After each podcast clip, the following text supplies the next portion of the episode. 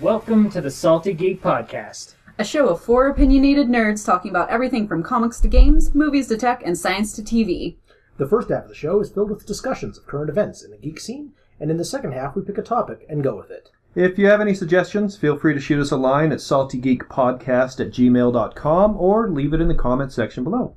All right, welcome, guys. Here we are again.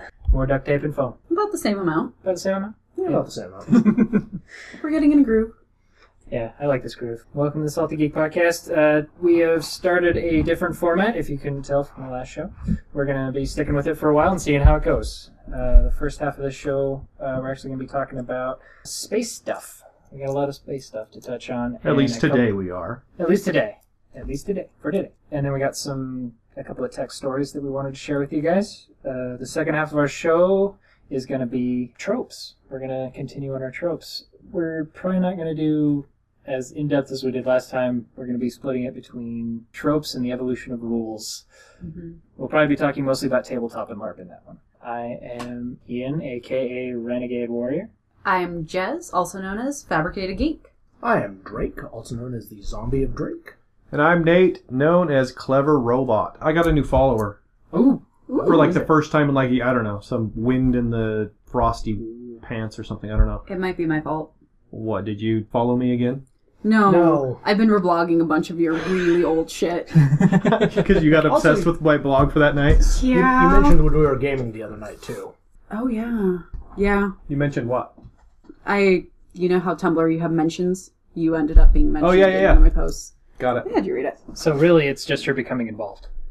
I am Again, making you become involved. I haven't done anything on there in like a year. Fix it. In similar news, I started on the Twitters. You can follow me at, at Renegade Warrior. You're tweetering now? I'm tweetering. Now, for those of you that know me, it's not R E N I G A D E. So it's Warrior. actually spelled correctly. It is this spelled time? correctly. I figured, you know, that's kind of an in thing. Wow. Yeah. it's How you crazy. feel about that? It's a little weird. Like a big kid now? Well, the, the problem is, is when I spell Renegade now and I spell it correctly, it feels wrong. You've been doing it wrong so long that it feels right. Yeah. Yeah. And- Does your and- phone autocorrect the correct spelling to the wrong spelling? Yeah, Yeah. it does. And for those of you who don't know, I uh, thought I was cool in high school, and I made my username R E N I because my first name is Ian. It was really just dumb, but I stuck with it, And he was still wrong. and I was still wrong. And I had an email address, so I just went with it. So space. Sp- I want to get to the topics. Lame Space. space. Hey, final lady, frontier. You want to go to space? You know who wants to go to space? Elon, Elon Musk. Musk. Elon Musk. Hey Drake, who's Elon Musk? Elon Musk is the. He's one of the co founders of Google, he's the founder of Tesla Motors, and importantly for me, he wants to go to Mars and bring lots of people with him. He also wants to build a hyper-fast train in California. No, no, he, he doesn't want to build that. He wants somebody else to build it. Oh, okay. He's willing to design the damn thing if somebody else builds it. If you'll remember, if you listen back at our first episode, we talked about how they tried to get their launch rocket back down to Earth safely so they could use it. Drake found a fun fact about the barges that they use. It turns out that both of those uh, barges are drones. There's nobody on board on, on nobody on board. They are No Yeah. bots on board. yeah, no bods on board. No bots. But he also named them in honor of um, some of the ships from the Culture series written by Ian M. Banks, who sadly died of uh, cancer a couple years ago. These ships are the greatest named ships ever. I love them. So the, the first one, the one that uh, recently had a rocket Crash. crash into it. It wasn't a bad crash, but it was a crash. That one's named Just Read the Instructions. That is amazing. The other one is named Of Course I Still Love You. Of course, I still love you.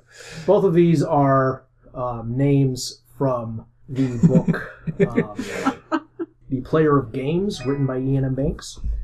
Um, culture ships in general, th- they are basic. The, the ships are basically homes to super intelligent AIs, and the AIs tend to have a fairly warped sense of humor. So when they name themselves, it's often in jokes or Really weird, really weird, humorous super names. deep sometimes names. I could just see them picking up lines of like the people who are trying to assemble them. They get everything up and running, but nothing's fully complete yet. So they're just kind of in sleep mode and someone's having an argument, but of course I still love you. Well, That's how it picks it.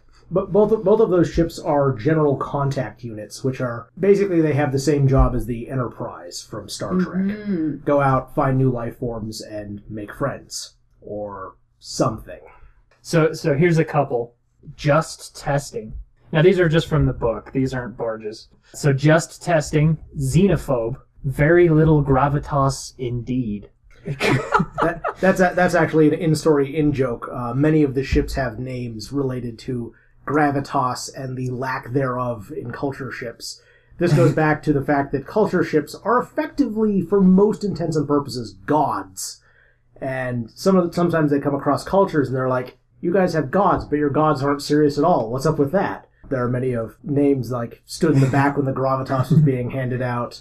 Um, I promise I'll have more gravitas next time. A couple others. What are the civilian applications? That's for a general system vehicle. General Yeah. system vehicles are, in general, the most powerful ships around. And and then I think my favorite size isn't everything. Uh, they're also very, very large. We're talking hundreds of kilometers long, populations in the millions to billions range. Do you want to take a minute and explain who Ian M. Ian M. Banks is? He was a science fiction writer. Like I said, he, he died of cancer back in 2013, um, which is very He wrote- sad. He was.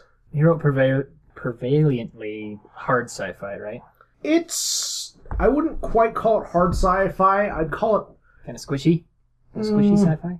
maybe maybe like a 6 out of 10 on the hard on the hard sci-fi scale It was kind of chubby.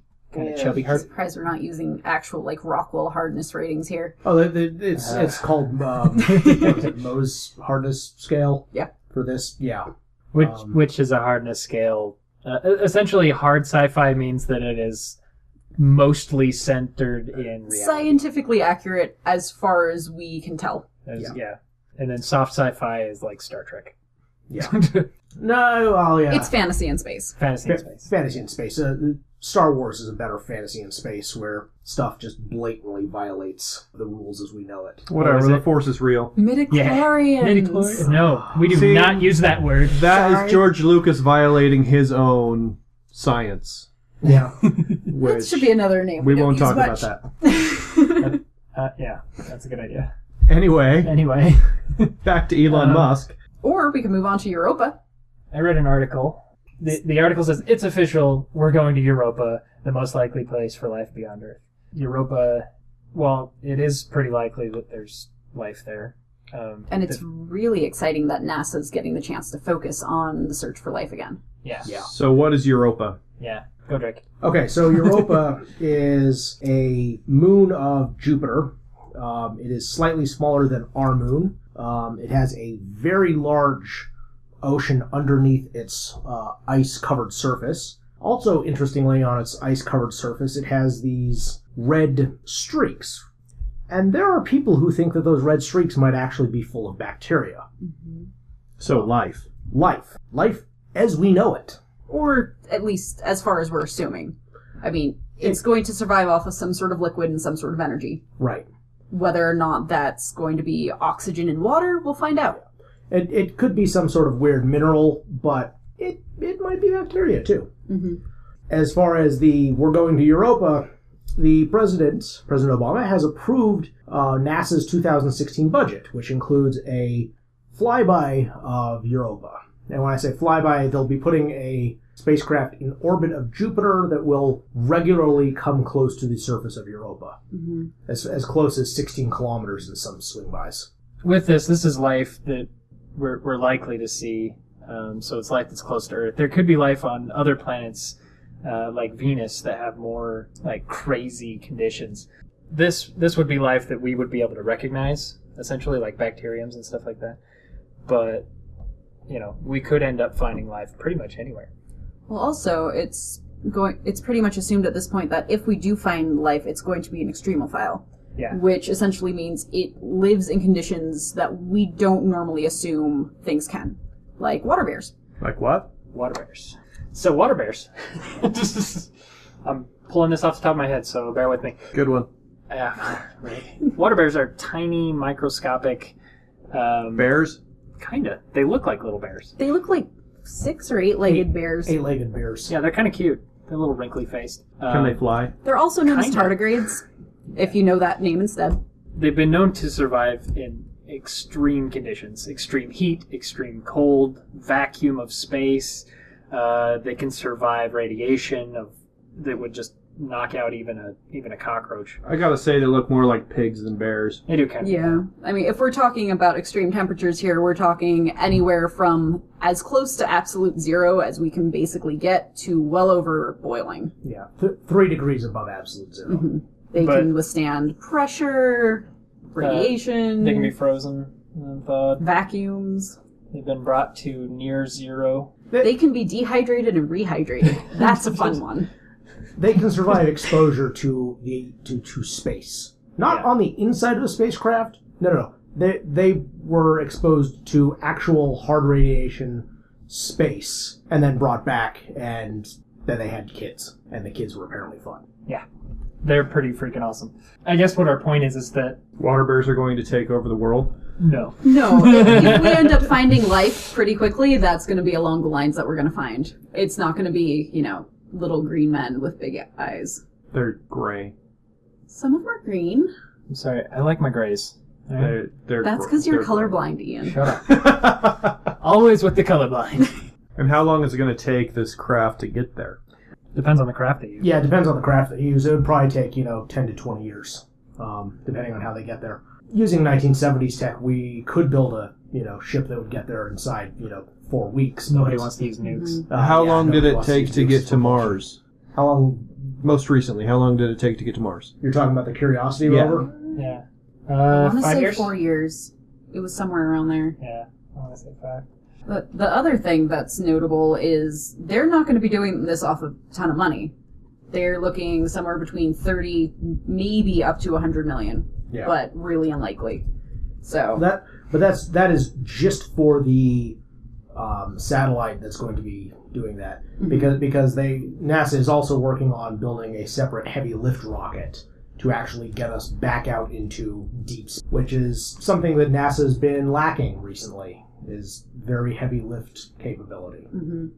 Now the thing about this though is it's not guaranteed because it's just President Obama's thing. Now, Right, and, and It Con- showed up Congress in is the his- one that actually holds the purse strings. Yeah. yeah, which is, actually, no, it's an executive branch. But- right, but but Congress still has a lot Well, to say for the about- budget, yeah. about what its budget. Congress is. actually budgeted them 100, which is where that I'm saying up to. Okay. Yeah. Obama's budget was lower, Hmm. but the fact that it's in there is Yeah, oh, it's- something to be stated. Surprisingly, in the last few years, uh, NASA's been getting more, a, a larger percentage of the budget they want, which is good news. Although they're still not getting um, what they actually want, which is the bad news. Well, let's face it. Oh, wait, it's no politics, but it's not going to happen anytime soon. It's exciting, and you can bet we're gonna keep up with it. You know how they because- could make more money? Selling stuff they bring back from space Imagine that, like mining asteroids. or like things from the moon. Speaking of things from the moon, Speaking, yeah, thank you, Spings.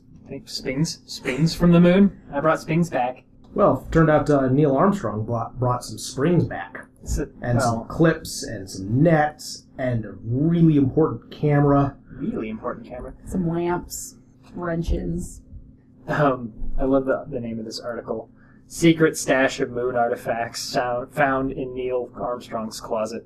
Like. in Neil Armstrong's closet. asteroids on those missions um, were allowed what's called a McDivitt purse. It's about the size of a. A McDivitt? Astronauts, not asteroids. that's asteroids? Yes. Yeah. Asteroids could have them too. Yeah. Leave them alone. Anyway, so they're called a McDivitt purse. uh, this is named in honor of Apollo 9 commander Jim McDivitt.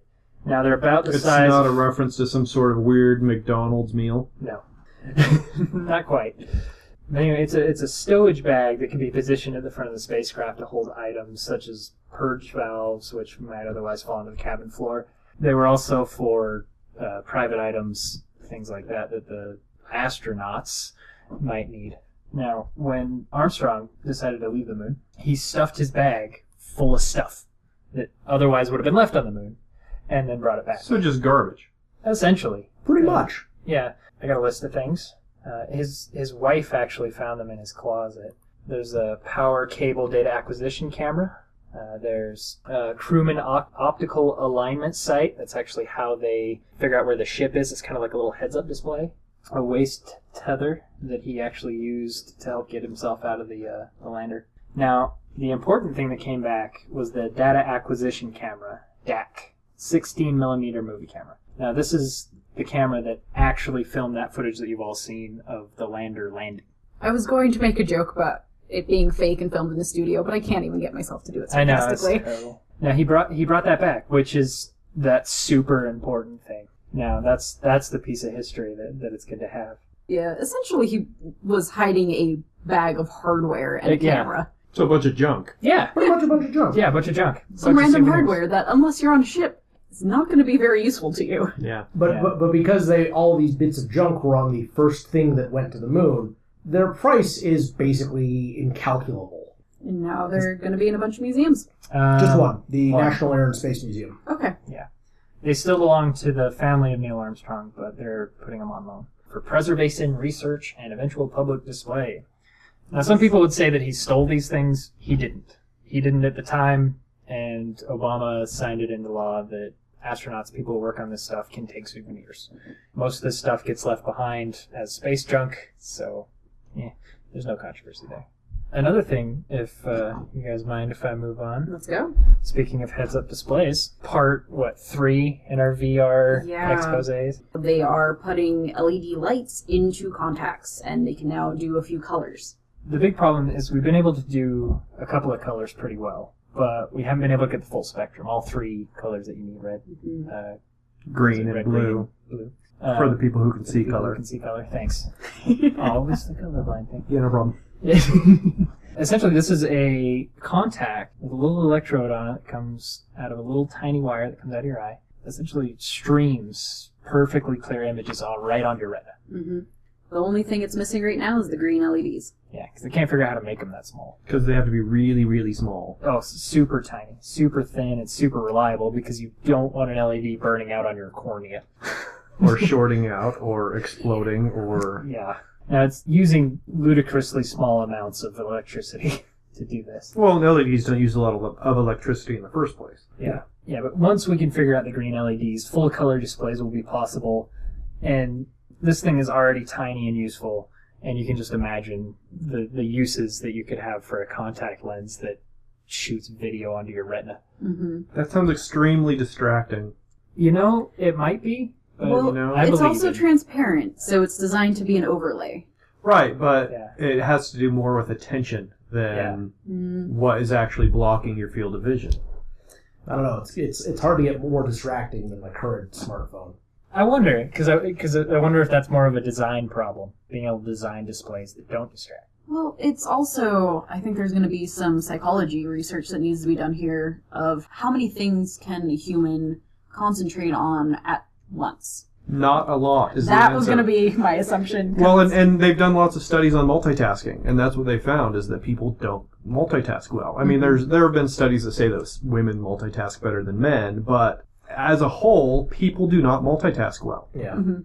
And and usual actual multitasking boils down to very rapidly switching your attention from one process to another process. What could eventually happen is you're going to need to wear something just to the side of your eye in order to contact to it anyway, uh, and at that point. It could actually enhance your concentration. So happens it if you could focus sneeze? on what you're focusing on. If I'm looking at you, and it'll pull up data about you, not about, you know, that computer that Mhm. you're using. But if I focus on the computer, it would pull up data about that. That way, you're not being. See, but that's that's a software issue, not a hardware issue. Like I said, it's Yeah. a design problem. well, design doesn't necessarily narrow it down to one I thing. mean, it comes down to we'll see how well Google Glass actually does.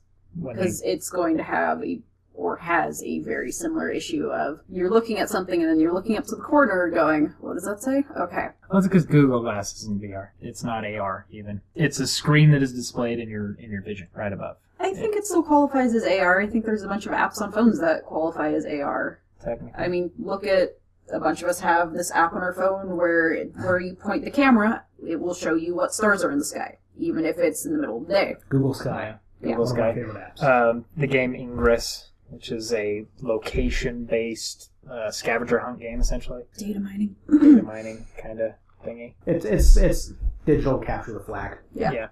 That- That's good. G- way to GPS explain it. enabled capture the flag But with with heavy data mining aspects.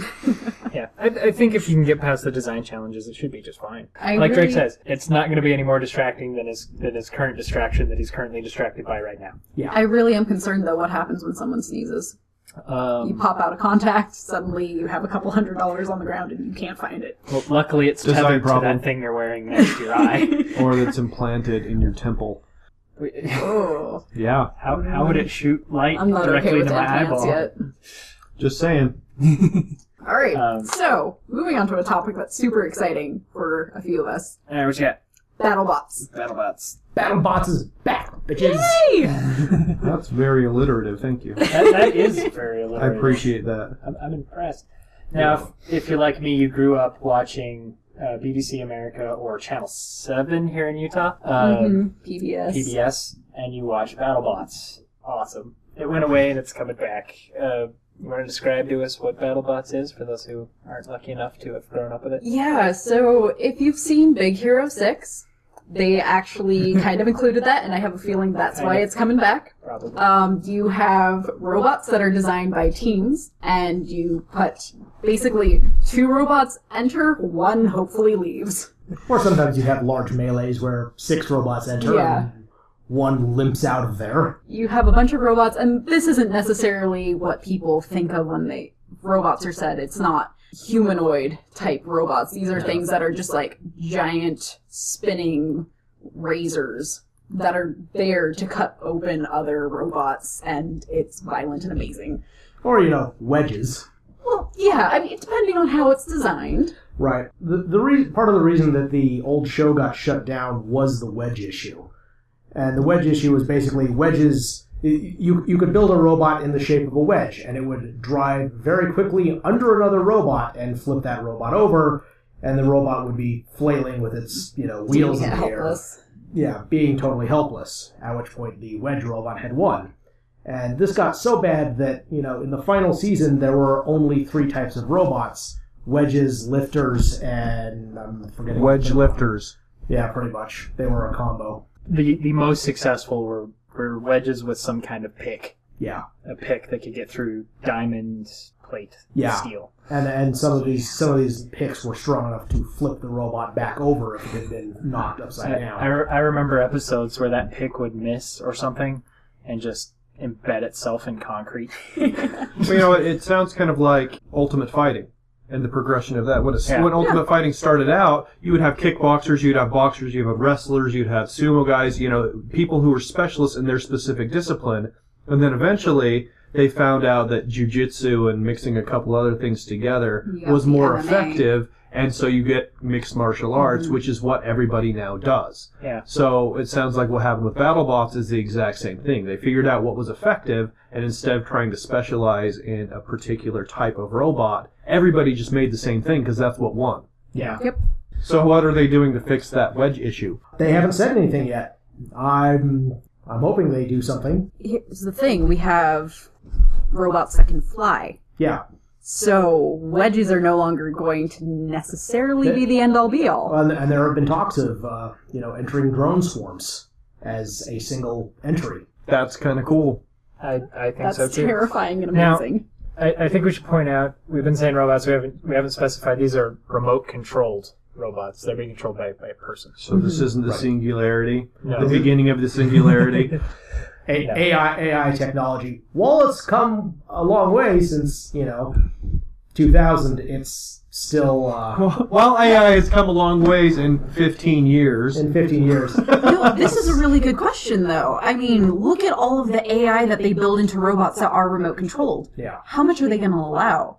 Because I know at least some of us have seen the TED Talk where they have these um, quadcopters and the AI that they've programmed them with so that they can go They fly in specific places, formation. they can balance wine glasses, There's a yeah, whole bunch of stuff. So So if you several of them combine work those, that's together going to to- be brutal. yeah. Several of them could work together to pick up objects that are too heavy for one to lift. Mm-hmm. They, maybe they'll be able, allowed to use that. Maybe they Imagine. won't though. Uh, Yeah. Magnet lifting, on site construction, stuff like that, where they can actually construct a tool that would specifically flip over the unflip overable robot. That'd be very interesting. would now, be amazing. now to go off on a tiny bit of a tangent here, how much technological advancement comes from these battle bots? How many ideas are produced when they are trying to create these new exciting battle bots with all these interesting features that actually gets carried over into real world applications? Um, some I know, you know that at least in the military world, military robot designs after that show stopped being so high profile and did have a very much Yeah. more wedge shaped thing, a Mhm. lot like main battle tanks. I can tell you one thing that definitely came out of that. Grant Imahara. Yeah. He actually used to run For, battle for bots. people who haven't watched MythBusters a lot, who who hey, some people you never Hey, know. if you haven't watched MythBusters, Jerks. watch it. Jerks email haven't us watched it. Well, so we can help. you. Grant Imahara is not on That's MythBusters any true. longer. That's true. I, Yeah, actually, uh, Jamie and Adam of MythBusters also used to compete there too. I'm not surprised. Speaking of, if BattleBots is coming back, we gonna design one and enter it? Have Um, the salty geek BattleBot? I think that's talks for later. Maybe, but Maybe. Drake, what do you do for a living? Um, I build giant robots. Yeah, Giant let's do this. salty geek robot. Well, It I'll tell you will- what, It will we're- fly around salting things and corroding the, the metal with the salt. it'll just be a really angry robot. Yeah. Well, we're gonna we're gonna take a break now, and we will be back right after this.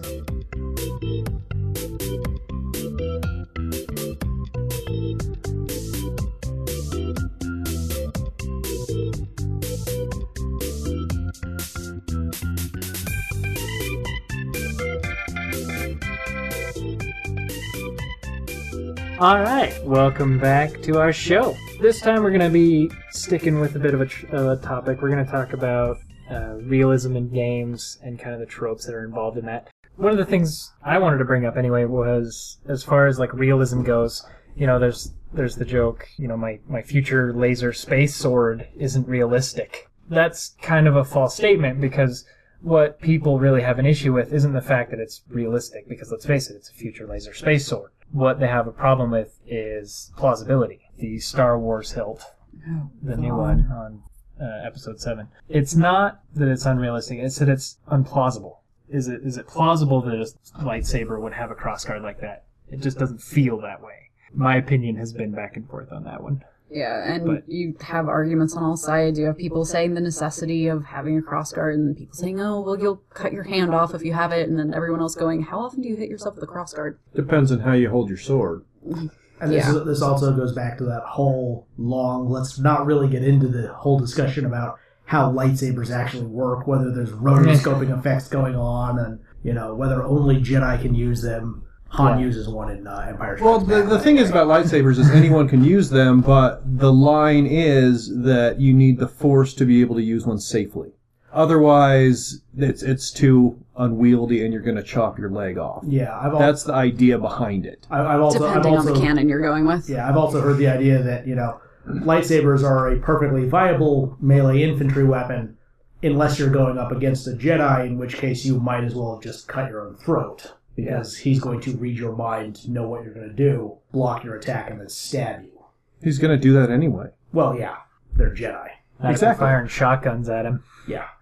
Um, can't, can't block those. Slow It's just melted. throwers. But you know, that's also realism in something that is very future high fantasy. Yeah, is what yes. I would count that as. Space opera. Well, or um, Yes. for Minus the people opera. for people who It's LARP epic.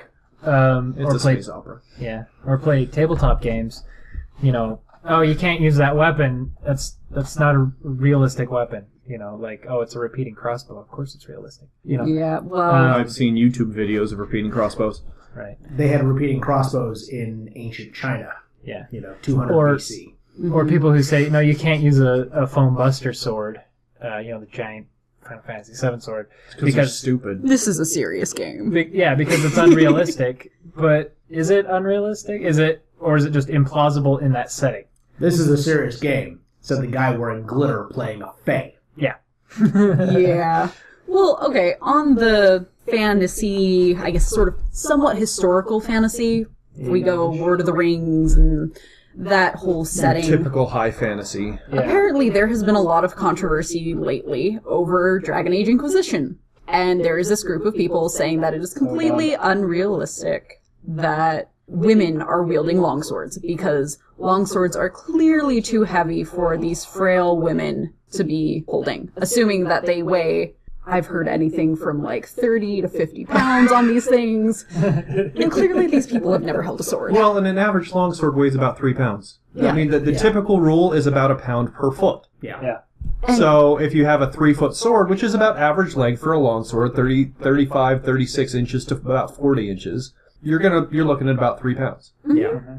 Which, yes, it's not light. Try picking up something that's three pounds with that much top weight on it. I mean, they're balanced and everything. That's a Mm-hmm. different discussion. But yeah, it, it takes some use and some training to use. But You can still unskillfully swing a sword as long as you can pick up, you know, a five pound weight. Yeah. can, could a girl pick up a crowbar and swing that? Yeah. And crowbars are not balanced like a sword is. The, the heaviest sword that we know of that was used in actual combat weighed seven and a half pounds. And that is a very heavy sword. And how big is that? I mean, how big is the sword? How big is the sword? It's like six foot two or something like that. And this, it was wielded by a guy whose name was literally Big Peter. Um, Is and it he- German? Uh, no, he was a Dutch guy. Uh, Gro- Gross Peter was you know his name, and he was he, apparently he was to all accounts you know three hundred pounds and seven foot four. And that's pretty large. And I guess Yeah. this kind of comes down to, and I'm going to largely blame D&D, especially early D&D, on the cause of this. People think that weapons and armor and everything weighs so much more than it does. Yeah. Fir- First edition D and D was notoriously poorly researched, as in The- none. Yeah. The the trope of the the slow lumbering knight in full armor. Or my favorite one is the rogue in studded leather. Oh. because having studs on your leather is It's going to protect you protective so much more. and it's not just people misunderstanding that oh that's branding Qu- quick history lesson: armor never had studs like that. If you if you're looking at something and it looks like studded armor, what you're looking at is brigandine, which is plate. which is Well- which is a type of plate It's a- that has it's a- the plates riveted to the leather or, more commonly wool. Uh, yeah So here, here's something that's kind of ironic. You have these people who are like, "Oh, a woman couldn't hold a sword because it's too heavy," which is, you know, a long sword, like we discussed, is about three pounds. Mm-hmm. How much does an assault rifle weigh? Just out of curiosity, does anybody know? Uh, Uh, between pounds. five to you know ten pounds, depending on whose assault rifle. Standard M16 weighs about seven and a half pounds. Yeah. Which is twice the weight of a long sword. Yeah. Yep. Yeah. How much does a bag of groceries with a thing of milk weigh? thing of milk a few things of flour and sugar and Yeah. you're carrying Oh, no. in 50 some pounds No, I'm sorry. You're too weak and fragile to handle those groceries. How much does a child weigh? Actually, Just 40 saying. pounds. good point Um, Not that children are expressly carried by women. That's not where I'm going with it. of course. Also, children should not be swung around like weapons. No. Usually, i disagree I swing my child around like a weapon sometimes. Yeah, but, But- she's laughing. She Yeah, exactly. She, Sure. li- she asked me to do it. instead of instead of Superman, She says, it's "Daddy, let's-" longsword." When she says, "Daddy, let's play swords," Let's play Langschnicht. well, me and Drake were watching this uh, this documentary on was it, was it specifically lightsabers or was it just Star Wars?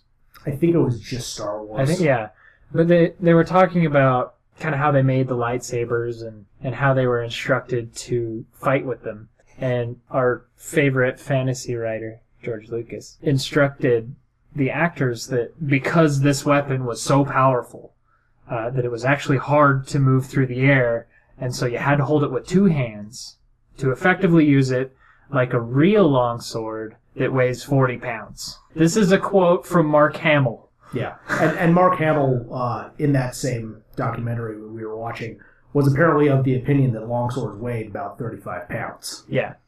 Yeah. well, and a lightsaber is essentially a handle. Yeah. Yeah. The blade of it has no weight. Well, and but it's condensed energy so it has to be super heavy Rotoscoping. rotoscoping. well, here here's here's how I'm going to tie this I'm in so because when you watch somebody activate a lightsaber and you've been told that it's made out of light, is it realistic or the real word plausible that that thing has to be used with two hands because it can't get through the air fast enough? because it's so hard to move. It can't get through the air fast enough, but it can totally cut someone in half with almost no resistance. Yeah. So That- what is so special about air that it can't cut through it? well, it was Has that it anyone was looked so into this? powerful and moving. It was I don't know. we I, I didn't I didn't glean much of the details off that terrible quote, but that's the plausibility versus realism thing. Is, Well- is it's more plausible that it's made out of light, so it's just a handle, so they flick it around it's also just like it's made out of people nothing. being too lazy to do their research. I mean, now we have Wikipedia. Just look it up. Before it would have been go, Go down to and the library. go to the library, go contact the history professor at a university and ask him some Or a Mm. questions. science Go professor. to Yeah. a museum and actually hold a sword. Yeah. There, Yeah. There's no excuse for the majority of this. As a side note, you know, this goes back to what was my favorite film last year? Interstellar. Why? Because it was the only movie I saw that a six-year-old who was paying attention, or not a s- a, a sixth grader who was paying attention in science class, couldn't have, you know, immediately poked holes in the movie's plot. Mm-hmm. E- either But- follow what we know or have damn good justification from for diverging from that. Well, what it comes down to, and this is true for any fabricated setting, whether Yeah. it's fantasy or sci fi or whatever it happens to be, zombies, it doesn't matter. Mm-hmm. Mhm. The technology or magic or whatever you want to call it has to s- abide by its own rules, Yeah. by the rules of that setting. If the rules of Star Wars setting say lightsabers weigh 40 pounds, that's fine but you have to abide by that and you have to keep that consistent throughout the story. if you have a story, if you have a fantasy story with lots of magic where there are certain laws that govern magic, stick to those rules. If the rules of magic say that you can create anything you want, that's fine, but stick to those rules. Yeah. Yeah, Brandon Sanderson is really good at that sort of magic. Yeah, he's amazing at writing a setting and all of the details of it and sticking to that, making almost his own science for it. I love Oh, that guy's And, and on novels. the other hand, you have you know Harry Potter. Joke magic. Her- Hermione forgets all of her spells that she learned in the last. Uh, uh, Well, and, Yeah. and, and so much of the Harry Potter magic, I was reading through a spell list the other day, and so much of it just seems to be how to prank someone. E- Either how to prank them or how to completely destroy them from existence. Well, okay, look at what's being talked about in that, though. I mean, you have a whole bunch of teenagers pranking each other, and then you have this big epic battle. You're not going to hear a whole lot of the in between because that's the boring stuff. It doesn't mean it doesn't exist, it's just not being written about by Rowling. the thing about keeping with the consistency is that whole forgetting the spells that you learned in the last book or movie, you know, or since you rested or last. since you rested last. Um, wow, yeah. getting into tabletop rules there. You know, because if I watched this movie and there was a spell that would totally solve this problem that I know you know and you're not using it, then That comes down. That's just- Looking at you, Right. Superman. yeah. Yeah. Well, I mean, there's also the thing they are teenagers, young teenagers, remembering things in the heat of the moment doesn't always happen. But- I will defend Harry Potter to my death. I will buy I- that. I'm not- I will buy that. yeah, I'm, I'm not not really attacking Harry Potter. Oh, I mean, know. It was fine, fine entertainment. but one I'm other attacking kind of the idea of that you can just throw out stuff you've already used. You know, uh, Drake brought up Superman. Uh, a lot in the comics, he would forget that he has certain powers, so they could write. A lot of story that depends on who's forward. writing. And it. I, I don't think it has anything to do with him forgetting to use them. It just has to do with storytelling. Yeah. And Well, that's just it's lazy story writing. 'cause- But but it's it's also kind of hard to think of a story for Superman using Superman as an example because he's basically perfect and the only way to beat him is kryptonite. so you are very limited in the amount of Yeah. stories you can use unless you start to limit some of his other powers Yeah. or restrict them or just Or, you know, ignore them. go back to Silver Age Superman. He Uh, he, he started out being able to jump. I believe it was Leap tall til- leap tall buildings in a single I bound. believe it was exactly one eighth of a mile straight up. That's um, very specific. Yeah, he could he could he could run faster than a train, and he was very strong. He was not what we think of as Superman today. He could not fly. He could not shoot lasers out of his eyes. He didn't have any sort of frost breath effect. Um, he could not survive, un, you know, pr- unprotected in vacuum. Well, that's because he's a Mary Sue.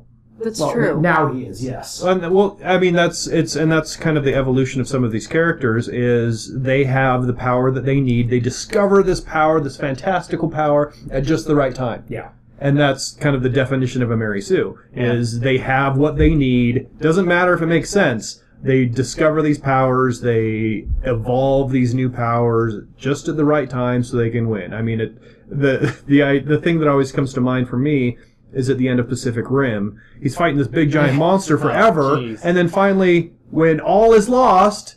Out comes this retractable sword. Which Wait, why we weren't have they one using more that? weapon. Yeah, why weren't they using that the whole time? Because Pacific Rim was a cheesy robot movie versus monsters, and it did it perfectly. No, absolutely, and I and I agree, and I love Pacific Rim, and I think it's fun, but I think it's a perfect illustration of this Yes. concept. The only problem is, is why do the cannons need to be mounted on a giant fighting robot to work? Better visuals.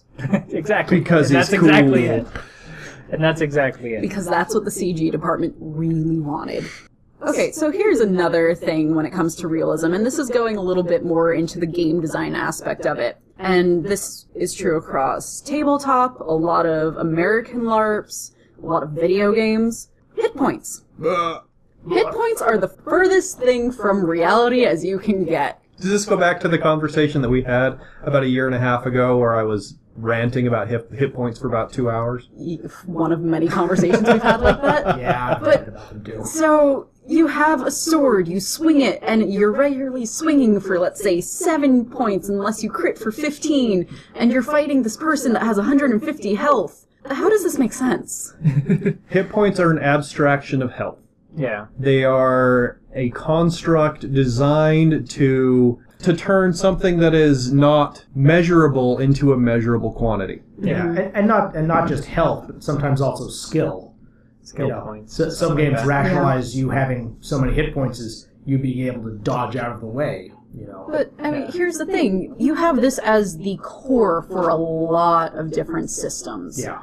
LARP specific systems. Well, not, Not just just like specific. video games, Video games, tabletop, tabletops. like anything D20 or D6 based is going to have that. pretty much any video game too. I mean, the- it- it's only been recently when they've started doing games that have more of a I don't even know how It's- to describe it, it's where so- you get you get damaged a little bit and then you wait a second and your health comes back, Yeah. but it's it's, the not hit regenerating points, hit points from like Call of Duty and a lot of now. My which they biggest started question doing about here- ten years ago. this is acceptable to so many people. I mean, with the exception of a couple of us that deal with this mostly in LARPing, going, this is ridiculous. Why are we using numbers?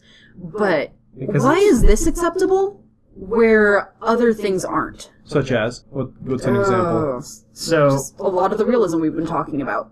Got it. Where is that line drawn? Is it because we don't have a better option? At See, the but there, moment? there are better options. There are lots of better options. One thing that I I started playing Shadowrun uh, about 20 years ago, and one thing that just kind of blew me away about it is it didn't have hit points. I came from playing, you know, D and D at the time, and Shadowrun it had a condition monitor, is what it was called. Every character had 10 boxes that they could fill up, and you would do different rolls that would do resistance to damage and whatnot. Damage was still variable, but there were resistance rolls, and as you filled up these boxes, you started taking negative effects. yeah. And that, to me, was revolutionary because it wasn't hit points. And I thought, oh, there's a different way to do this. I think part of the problem and part of the reason that hit points are such an ingrained part of every system is because the D20 mechanic is so ingrained in the gaming culture roll for your health. and as you roll as you level up you get more health Yeah. which doesn't make any sense Hit I'm, points. I'm more experienced so i can take more of a punch now i mean yes that does make some sense you have bo- some boxers for example or mma fighters whatever the more they train the more pain tolerance they achieve That's also pain tolerance and blunt yes attacks versus you know Getting being shot. cut by a sword or wearing full plate, having someone with a sword come at you and you standing there going, "What are you doing? Why are you hitting me? Stop hitting me!" Yeah, I'm, I'm going to be doing a night demonstration for some school children in a couple weeks here, and that's one of the things that, that we do in the, in these demonstrations is myself and a friend we pull out our swords and both of us are wearing chainmail and plate armor, and we basically start beating on each other, and the kids you know immediately get these big terrified expressions because oh god they're about to start hitting each other with sharp swords. And then we are obviously very unhurt by any of this. Mm. because when you're wearing a good suit of plate and chain, you are immune to swords. Yeah. Oh, but I'm sorry. If you're wearing plate mail, then clearly you have reduced mobility. hang on, let me do a cartwheel. Let me That, that was sarcasm for those who could not tell. Also, plate is so so much heavier than chainmail. Yeah, which no. it's not. no, other way around. Yeah, Chain is so heavy. Um, my full suit of plate armor weighs 80 pounds. That's from head to toe armor. Mhm. A full suit of steel riveted flattened chainmail weighs about 150 pounds. yeah. That's I'm all, just- that's a full hauberk, so that's front and back, arms, legs, toes, coif over your head, and then the padding that actually goes with it. Yeah, and I mean, I my, I recently bought my husband a full, well, a tunic of chainmail. Yeah. It's really thin steel, but it's riveted, and that thing, its long sleeve goes down to about mid thigh. That alone weighs forty pounds, Yeah. and that is much thinner than his historically accurate. Well, and if you, if you think about the people who wore plate mail, the knights Yeah. back in the day, they had to be able to get on and off of a horse. They had to be able to run around a battlefield. They had to be able to fall over and get back up by themselves. It, because if their armor was not functional, if what they were wearing kept them from moving and fighting and Yeah. stuff, it's pointless. Yeah. And they would not wear it. It would not have lasted as long as it has, and it would not have become as integral to a warrior's kit as it did, because if it wasn't effective, they wouldn't use it. And here's another thing that people often overlook.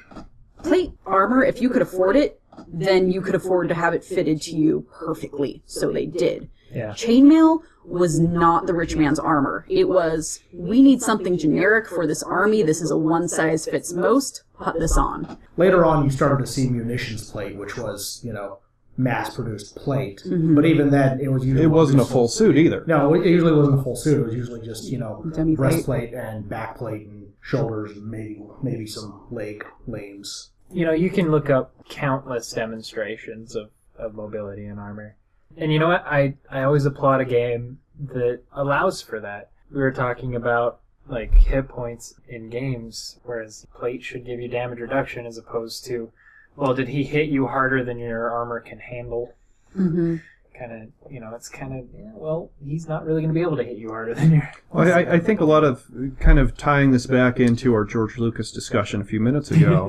uh, I think a lot of these misconceptions came from historians who didn't actually know what they were talking about, who didn't actually put on a suit of armor, who didn't have a Oh, suit of armor Victorians. Yeah, who, who didn't have a suit of armor fit to them. They see these these suits of armor in a museum or in a castle or whatever, and and think it's just their own logic, it's their own deduction. That has to be hard to wear. That has to be really heavy and awkward because I have no idea how anyone could ever wear that and do anything. They've never actually seen anyone wear it. An- another thing they got like massively wrong was the whole these guys wouldn't be carrying pikes and swords over their shoulders for long marches they would have obviously put them in carts well no we've got pictures of them marching and drawn pictures and all of the And soldiers tapestries and yeah all of the soldiers had these things slung over their shoulders sure hauling around a 15 foot piece of wood w- tipped with metal that'd get that'd get a bit annoying after a couple days but it'd be more annoying if another enemy army showed up all of a sudden out of and the you blue had to and run didn't back have to the weapon. cart and get your pike. Yeah. Uh, Well, here's another thing, though, on the topic of Victorians.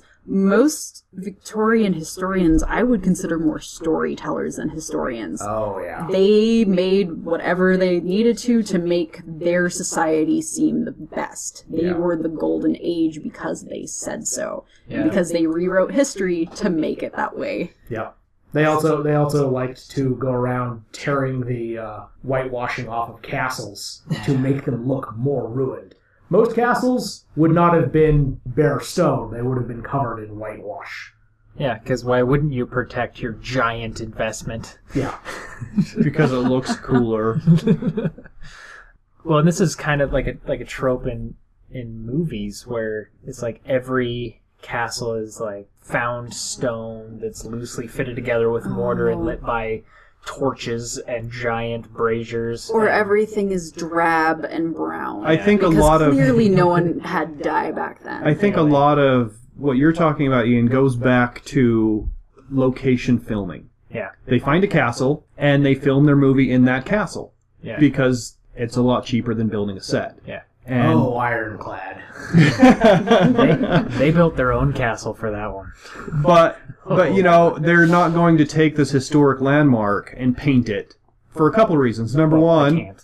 they can't. Number two, it does look cooler to have it be all this found stone, you know, that that looks 700 years old because it is. Yeah. And and, and to just film it in that location, Yeah. which gives us these misconceptions Kind of a lack of this trope is surprisingly Lord of the Rings. because A lot of- everything's CG. Yeah, But a lot of their their locations, bec- because they were CG and sets, and because they were supposed to be active, thriving places, tended to be very well put together and just beautiful. And you have to give their costume department a lot of credit too, because every culture, whether it was the elves or Rohan or even the hobbits, Looked they unique. had their own styles. They were unique. They had certain colors they wore, certain types of embroidery. There was so much detail that went into that that made it realistic and living. Well, and and they had an actual armorer and weapon master who made swords for the movie. Way to. I've actually met that guy. Mm. Yeah. Well, it, well, what He I'm was- saying is these I were felt actual though. swords. These these were made for the movie. They were real swords Yeah. that could be wielded correctly because they were actual swords. Yeah.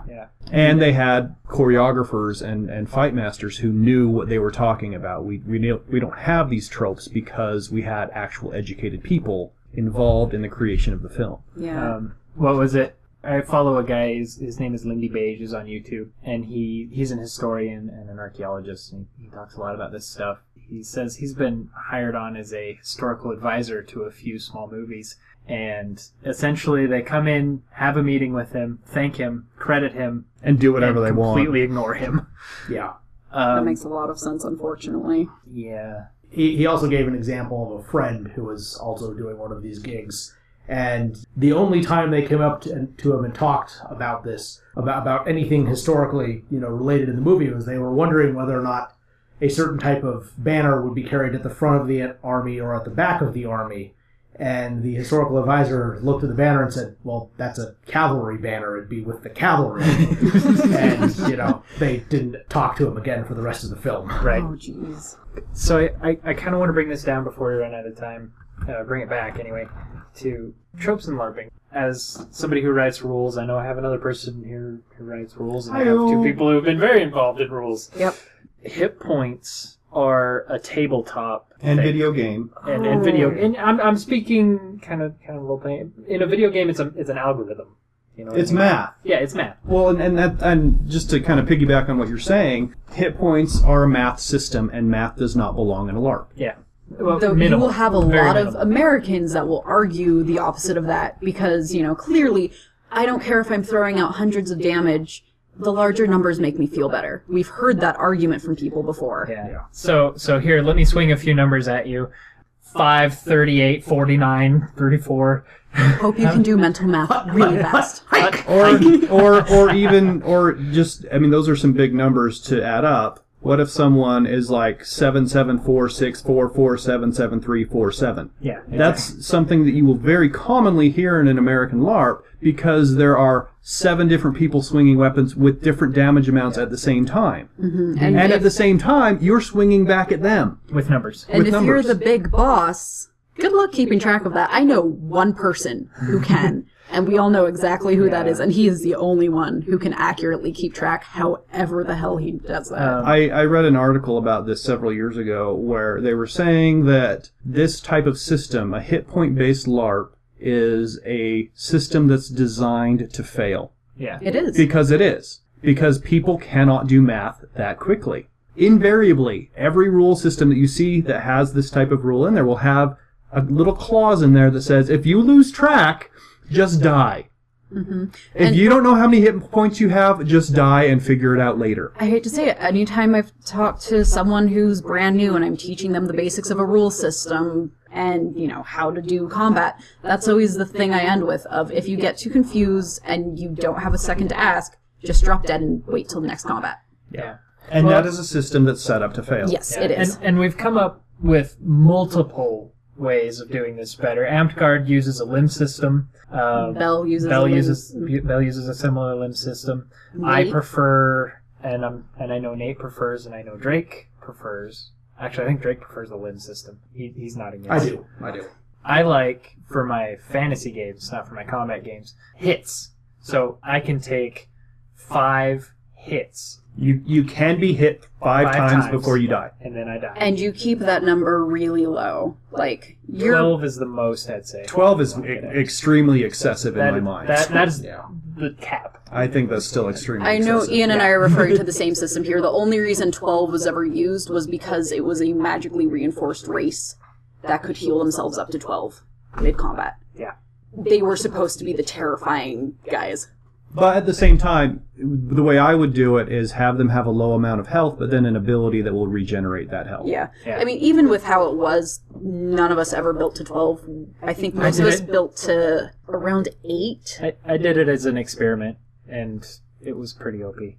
Yeah. I Um, just put everything in Well, disarms, but and like I get this argument a lot. Hit points are not the same as hits, but that's not true because if you have Basic math. 24 hit points and I'm swinging for four, You can take six hits. you can take six hits. if you're swinging for six, you can take four hits. You, yeah, exactly. It, it is so frustrating, and I have graphed this out for so many people. Of if all of your damage, if your everyone is on average swinging for five, and everyone has around twenty five health, there is no reason you can't have five hits. Yeah. Yes, combat goes faster, but it's quiet and it's scary and it makes for a better game. And you can actually role play during combat. Yeah, being able to yell at people, I know we've all done this, but um, with Nate's game, we were running a hit system, and I was an archer. Yeah. So I would be in the back talking shit when I had zero right to because I'm just some prissy aristocrat. And Yeah. it was so much fun being able to yell at them, have them yell back, and then suddenly I'm off getting kidnapped. Well, and The and silence of combat. And Ian, imagine that final battle if there was damage being called and you couldn't actually roleplay during that. It detracts. It, detracts from the absolutely game. does. It always will. Uh, It's And it's scary to newcomers. that's true. Numbers just detract from immersion. If I They have do. to sit there doing math, that's not, you know, how much coin do I have in my pocket? Yeah. I want to be Well- doing that. a few advantages to not calling damage are one, if I want to take you out quietly, I can do That's that. impossible.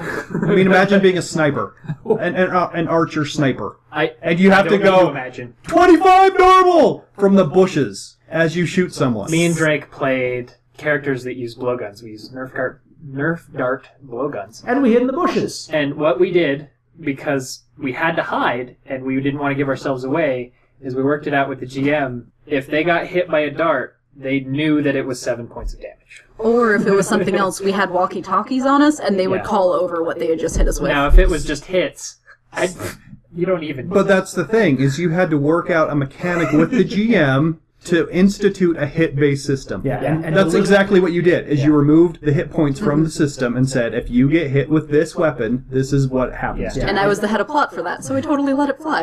And, and I need to point out when I say hiding, I don't mean we were using a skill. No, they were in ghillie suits. There was one time Drake was in his ghillie suit, sitting in some ivy. I'm standing right in front of him, looking around. His character's name was Unst. I'm just like, has anyone seen Unst? And I hear behind me, I'm right here. And I turn around, and there, all you see is these beady eyes staring out, and it scared the crap out of us. there, there was another instance in which case uh, somebody walked up to a bush that was nearby and said, "Hey, Unst, you know, have, do you have any healing potions?" And I said, "No, I'm out of them." And he he just about crapped his pants because he was sure that I was that bush and not hiding. You were a different bush. We're, I- we're I gonna was have hiding to in- get I was into hiding in this the one grass. on a later Yeah. episode Yeah, we're because gonna we have, have to a get lot of into this content there, but. Yeah, we'll have to talk about There's our playstyles later. brief opinions on rules and accuracy and realism. Yeah, And we hit can. points. d- d- Yeah. Don't worry, we'll get into this more. We have lots of opinions. That's about it for the show. As always, thanks for listening. Drop us a line at saltygeekpodcast at gmail.com. And I would just No want to say promises, thanks I'm to sure. everybody who has beta tested for us. Um, we've had quite a number of people give us some suggestions and ideas, and please always do that. We are Okay. here for you. Like I said, you know, I, we are always improving. Um, Or trying to at or least. trying to at least maybe failing. So if there's something you want to hear, topics you want broached, just let us know. Oh, by the way, go see uh, Kingsman when it comes out. Oh yeah. Oh the, yeah. the, the, the climax to that film is mind blowing. Literally. and I'm an adult. you're an adult. and on that note, bye bye. Bye bye. Off you design. Bye. You had to say it that way, didn't you? What? Did you see him go? Mind Yeah.